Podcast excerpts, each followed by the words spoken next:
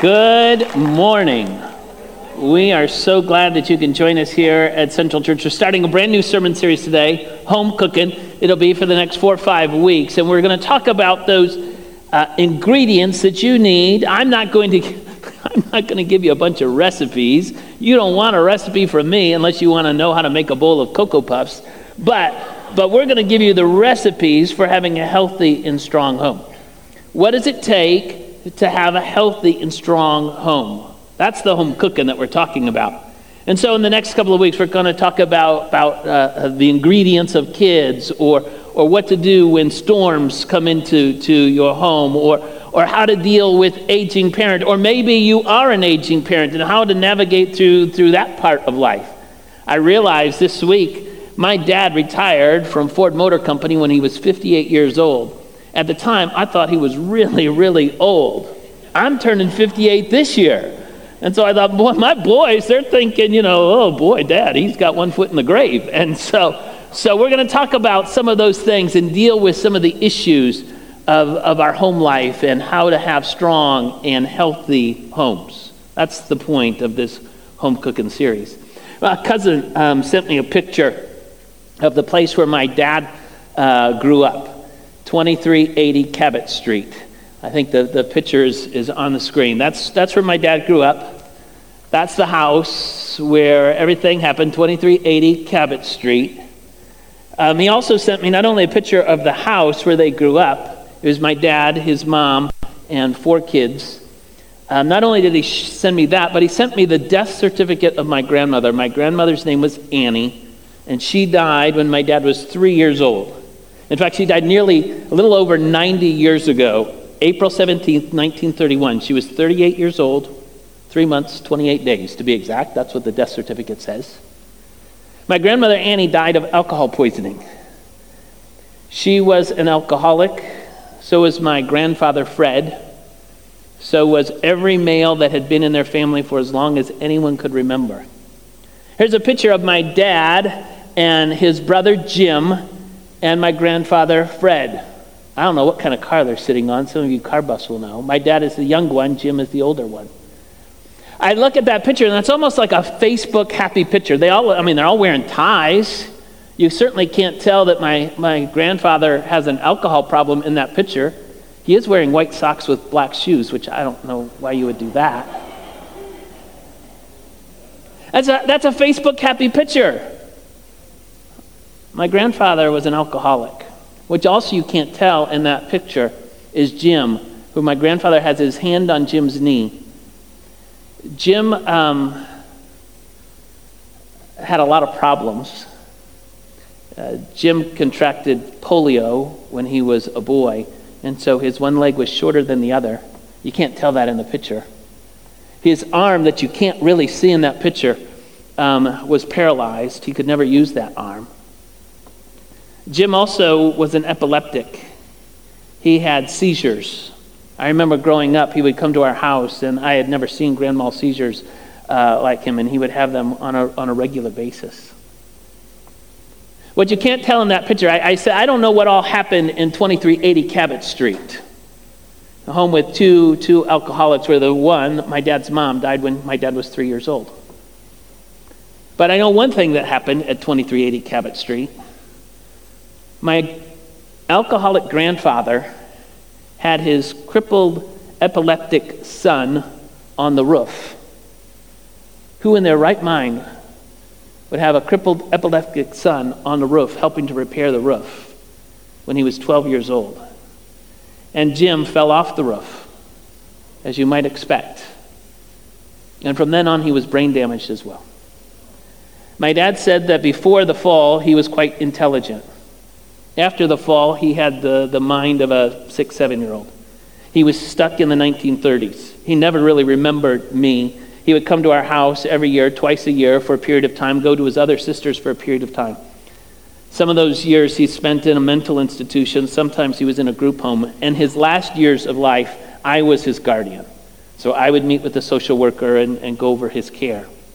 But Jim never really knew me. Again, he was stuck in the 30s. If you asked him who his favorite Tiger baseball player was, you have to be an old timer to remember this name. He would say it was Schoolboy Rowe, a pitcher in the 1930s. He loved the Tigers. And he was a good, he was a good man, even though his mindset was only six or seven. Every single night, he would get down on his knees as a child might and pray beside his bed and say his nighttime prayers. He was, he was, but he never remembered me. One time, in fact, Carl and I saw him at a baseball game. Of all places, we saw him at Tiger Stadium. And, and so we went up to him, and he was there. The group home had taken, you know, a group of the people to the Tiger game, and, and they were up in the thumb. So how they got down to the Tiger game with all these people, I don't know. But he was just like two sections over. I said, Carla, there's Uncle Jim. So I went up to him, and I said, hey, Uncle Jim. He did not have a clue as to who I was. I said, I'm Robbie, because that's what they would call I'm Robbie. I'm, I'm, I'm, I'm, I'm Bobby's boy. Nothing. You know me, and I'm trying to explain to my Uncle Jim that I'm really his nephew. And finally, he looks at some strange woman sitting next to him and goes, Yeah, and she's my girlfriend. That's my Uncle Jim. Our foundation, the Prince Foundation, was alcoholism and neglect and problems. Until a teenage boy named Dick, Dick Hall, invited a teenage girl named Alice, Alice Prince, to a Sunday school picnic held by the Calvary, Detroit Calvary Church of the Nazarene. And Alice said yes. And eventually, as a 16 year old, she married Dick Hall. And she left that home of alcoholism and started her own home. Now, in a couple weeks, I may tell more of Alice's story because it's a remarkable story, really. But she had six children, four who made it to adulthood. One of those four became a preacher, my cousin Fred. My dad, when he was an alcoholic, he went to stumbled into a Nazarene church only because he knew that Alice went to a Nazarene church. Of course, uh, my parents had two preachers, my brother Fred and me. It's interesting that my, my aunt Alice and my dad both named their sons after their alcoholic father, Fred. And so he wasn't a terrible person, I don't think. You wouldn't name your son after him, he, but he was an alcoholic who wasn't always thinking straight. But Alice, so Alice had a son who was a preacher. My dad had two sons who were preachers. Alice has, uh, uh, or my cousin Fred, two of his kids are preachers. So if you add up that total, six preachers came out of uh, his son and two others came out of that. So if you add them all up, I think there's six preachers, five, six preachers out of that family. All that to say, your foundation can be a mess, but Jesus can take care of messes. Jesus' story, he, he, he tells a story, and you all know this story about the importance of having, having a foundation, importance of having a rock on which you're building your, your, your life upon. Jesus' story was a story about two men, one who built a, on a rock, one who built it on the sand. If you went to Sunday school at all, you know that story because we all learned the wise man built his house upon the rock, house upon the rock, house upon the rock, wise man built his house upon the rock. And the rains came down, the rains came down, floods came up, rains came down, floods came up, rains came up, floods came up. And the house on the rock stood firm. Foolish man built his house upon the sand. Foolish man built his house upon the sand. Foolish man built his house upon the sand. Rains came down, floods came up, rains came down, floods came up, rains came down, floods came up. And the rock house on the sand went splat. We used to love that in children's church. That was one of our happy songs. We loved having the house go splat. And the harder it went splat, the better it was. Splat, splat, splat, splat, splat. Oh, the house on the, on the sand went splat. It hurt your hand, you splatted it so hard. It was fun in children's church. But you all know it's not fun when your real house goes splat. When life and things and priorities take over instead of the foundation built on Jesus, and our house goes splat. There's an interesting quote from Pope Francis' latest book called, called Let Us Dream. And he said this. I thought it was really important. He said, The basic rule of a crisis and you don't realize that going through a pandemic, I think that counts as a crisis. The basic rule of a crisis is you don't come out of it the same. If you get through a crisis, and sometimes folks don't make it through a crisis, If you get through a crisis, you come out better or worse, never the same. And the question for us, the really important question through this series, is will your home, will your life come through this crisis better or worse? It won't be the same. Will you make it through better? We all want to say, yes, I'm going to make it through better. Of course, I want to make it through better. I don't want to be, I don't want to be worse. Well, how are you going to make it through better? What's the foundation? What's the main ingredient to make sure that you make it through this crisis better, not worse? Well, of course, we're sitting in church. You know what the preacher's supposed to say. It's having your home built on that solid rock, that foundation of Jesus Christ. It's so easy to say, but sometimes so hard to put into practice.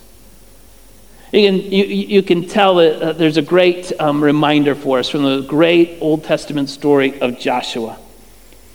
Joshua 24 is a very important chapter. It's really the culmination of, of that book of Joshua, culmination of Joshua's life.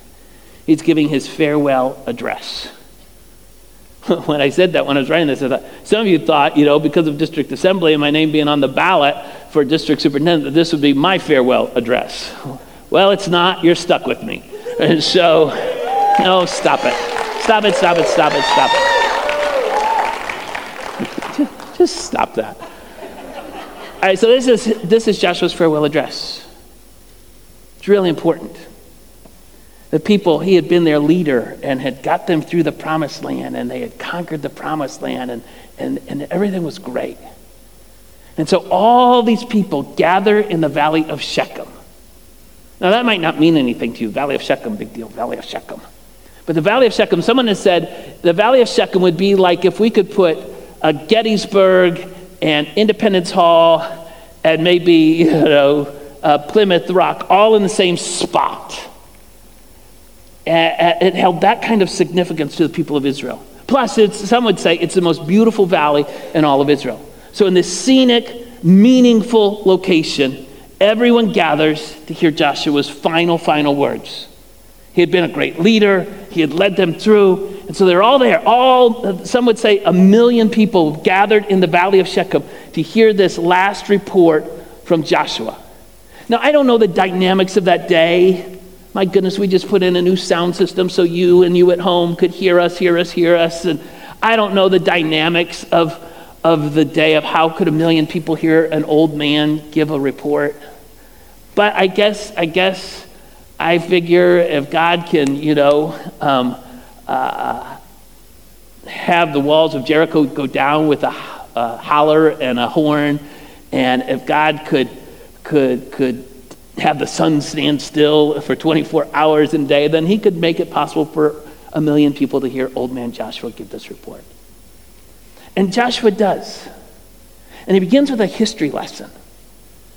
He, he starts off by saying how God had been with them and how God had delivered them out of Egypt and how the Red Sea split and how they came through and how they were in the wilderness. It's interesting, maybe, what, what, what Joshua says about that period of time. 40 years in the wilderness. You would have thought he could have, I mean, this is his final report, right? And these people had been complainers, they had been grumblers, they had been uh, uh, the first chance they got when Moses was up on the mountain, remember they made the golden calf and that whole fiasco, you know, and Moses came down, sees the golden calf, breaks the Ten Commandments.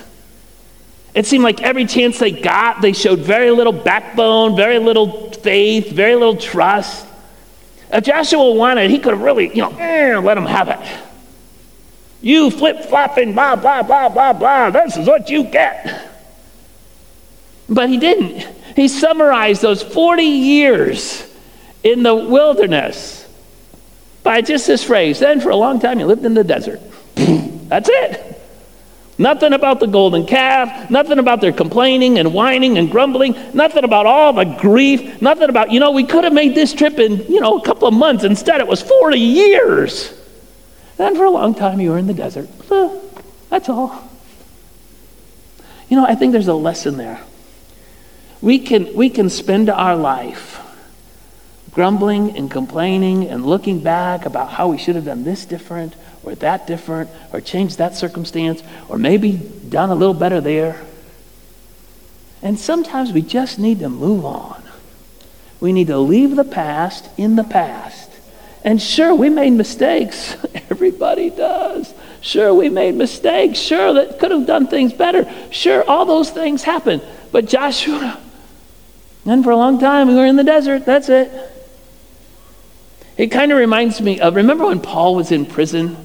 Paul was in a prison, chained to a wall, eventually going to be executed for his faith in Jesus Christ. And what does Paul say about that experience? He doesn't say, say, whatever is horrible, whatever is wrong in your life, whatever is terrible, whatever is, if, if, there's mean guards around, if the food stinks, if the, let's not even talk about the restroom facilities in this Roman prison. If you've got a lot of trouble, think on those things. That is not what he said. Whatever is true, whatever is noble, whatever is pure, whatever is lovely, whatever is admirable. Probably none of those things existed in a Roman prison. If anything is excellent or praiseworthy, think on such things. Man, that is such good advice for us. Because so often in a pandemic, it's easy to think, oh, these things are terrible. All this stuff is a mess. All these things are blah, blah, blah, blah, blah, blah, blah. It's easy to complain. It's easy to look at all the problems. It's easy to to think of all the things that you don't have rather than the things that you do have. It's easy to just count your woes. Someone, not, not me, someone wrote, wrote this. I'm trying to find it's a great poem, but I can't find. Here we go. Count your blessings instead of crosses, count your gains instead of losses. Count your joys instead of woes, count your friends instead of foes. Count your smiles instead of tears. Count your courage instead of fears. Count your full years instead of lean. Count your kind deeds instead of mean. Count your health instead of wealth. Count on God, not yourself. How true that is. Listen, we're in a pandemic, and some of you have been affected terribly by it. You have family members that have been affected terribly by it. We have a funeral this week for Vivian Jamerson who died of COVID. We have, we have been affected. All of us have been affected. But if you're here, you're at home, and you're watching, can I tell you, count your ble- you are still blessed. You still have things to praise the Lord for. You have plenty of things that you can be thankful for. And you can spend your time complaining about this or that, complaining about the government, complaining about this problem, that, complaining about the preacher. Believe it or not, it happens from time to time. well, ah, we're going to skip through that. Or you can spend your time counting your blessings. that's what Joshua's doing. Hey, for a long time you were in the desert. Let's move on. And then he says this He says, You didn't do this by your sword or bow. You didn't conquer this on your own. Don't start getting a big head now. Now you're in the Canaan land. Now the promised land is yours. This land flowing with milk and honey, it's all yours. This land that before you thought were, you know, they were such big warriors. They were, we're like grasshoppers in their eyes. That's what you thought. And now we're here, and now we've conquered it, and now it's victorious. Don't start getting Mr. Big Head and think it was you. Don't think it was your or your bow. Remember who we were. We were slaves for 400 years. We didn't know anything about war. We didn't know anything about battles. We didn't know anything about chariots and horses. Are you kidding me? We were slaves. We didn't come over into the Canaan land to have a brick uh, uh, building competition. We would have won that if we were doing it on our own strength. No, we're victorious for one reason and one reason only it's God Almighty. And you know what? That's the same with us. You're going to make it better or worse through this pandemic. When you make it better, you'll be making it better only because of God Almighty. He's going to see you through. He's by your side. You can trust in Him, not, not just now, always. That's the point.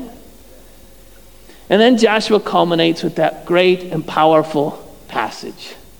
Joshua 24, 15, or 14 and 15. It says, Now fear the Lord and serve him with all faithfulness Throw away the gods of your forefathers worship beyond the, the, the river in Egypt and serve the Lord your forefathers served beyond the river, or the gods of the Amorites in whose land you're now living.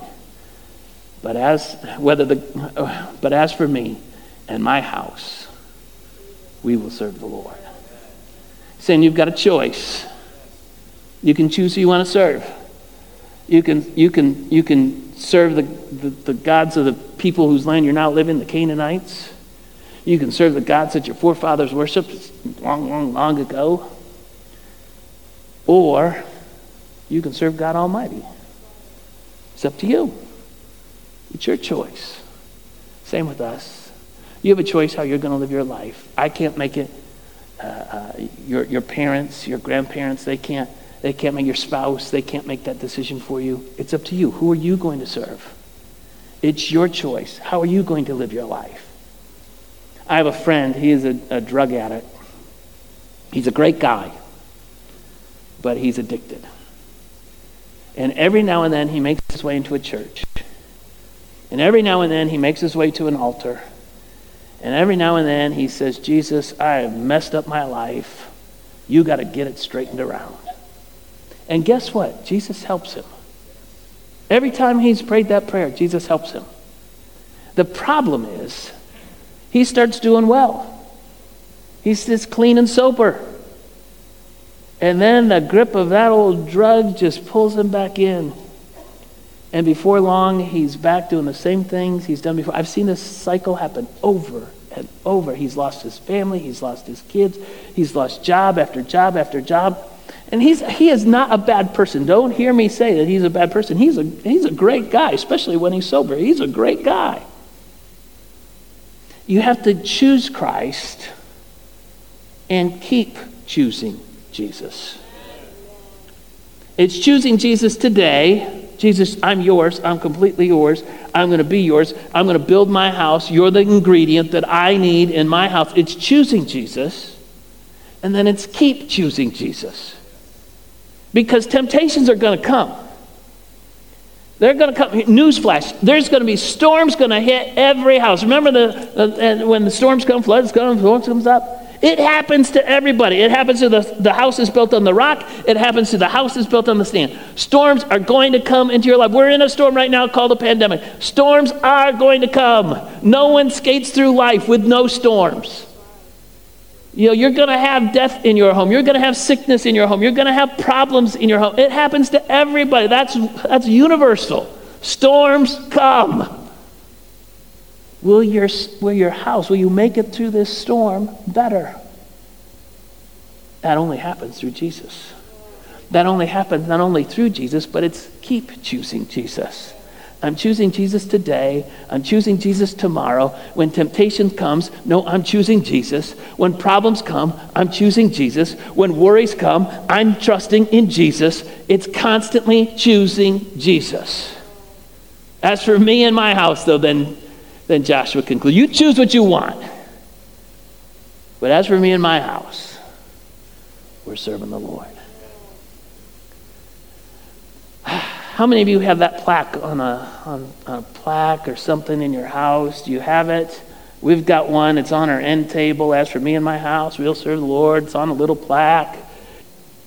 It needs to be more than a plaque on your wall. I mean, it's fine. It's fine. It's fine. If you've got one, we've got one for crying out loud. It's in my living room. But it needs to be more than a plaque on your wall. It needs to be more than a slogan. It needs to be more than, okay, I'm going to, it needs to be more than just bumping your head on an altar. Okay, I'm good to go. I've got my fire insurance. I'm good to go. I'm, I'm off to heaven. No, no, no. It needs to be the foundation of your life. As for me and my house, I'll serve the Lord. If you're, if you're in the next service, we have, we have a few more teenagers than in this service, but if for a teenager, it's, it's saying, listen, even, even before I have a house, I'm deciding I'm going to serve the Lord. It's when you do have, when you're a parent, it's saying, as for me and my house, we're going to do everything we can to serve the Lord. When you're, when you're a grandparent, it's saying, I want to continue this legacy of serving the Lord. It's saying throughout all the storm or the storms, all the problems, all the whatevers in life, I am going to serve the Lord. The one thing I'm committed to. As for me, as for me, the one thing I know, I'm serving the Lord. Is that you? Every area of your life? Giving God first place? See, I've seen too many families ripped apart because, because the foundation was not Jesus. The foundation, the rock was not Jesus. It was, you know, things, not bad things, just things, stuff, you know, money, whatever, toys. All those things can come into play other than Jesus. This isn't just an old person thing. Oh, when I'm old, I'll get ready. I'll make sure that Jesus is my foundation before I take my last breath. No, we need to make sure we're ready today. We need to make sure that Jesus is, is the foundation of our life today. We're not guaranteed. My goodness, we're not guaranteed a thing. But sometimes storms come in our life. And when those storms come, we need to make sure that Jesus is the foundation. Listen, we're going to, this is a simple sermon today.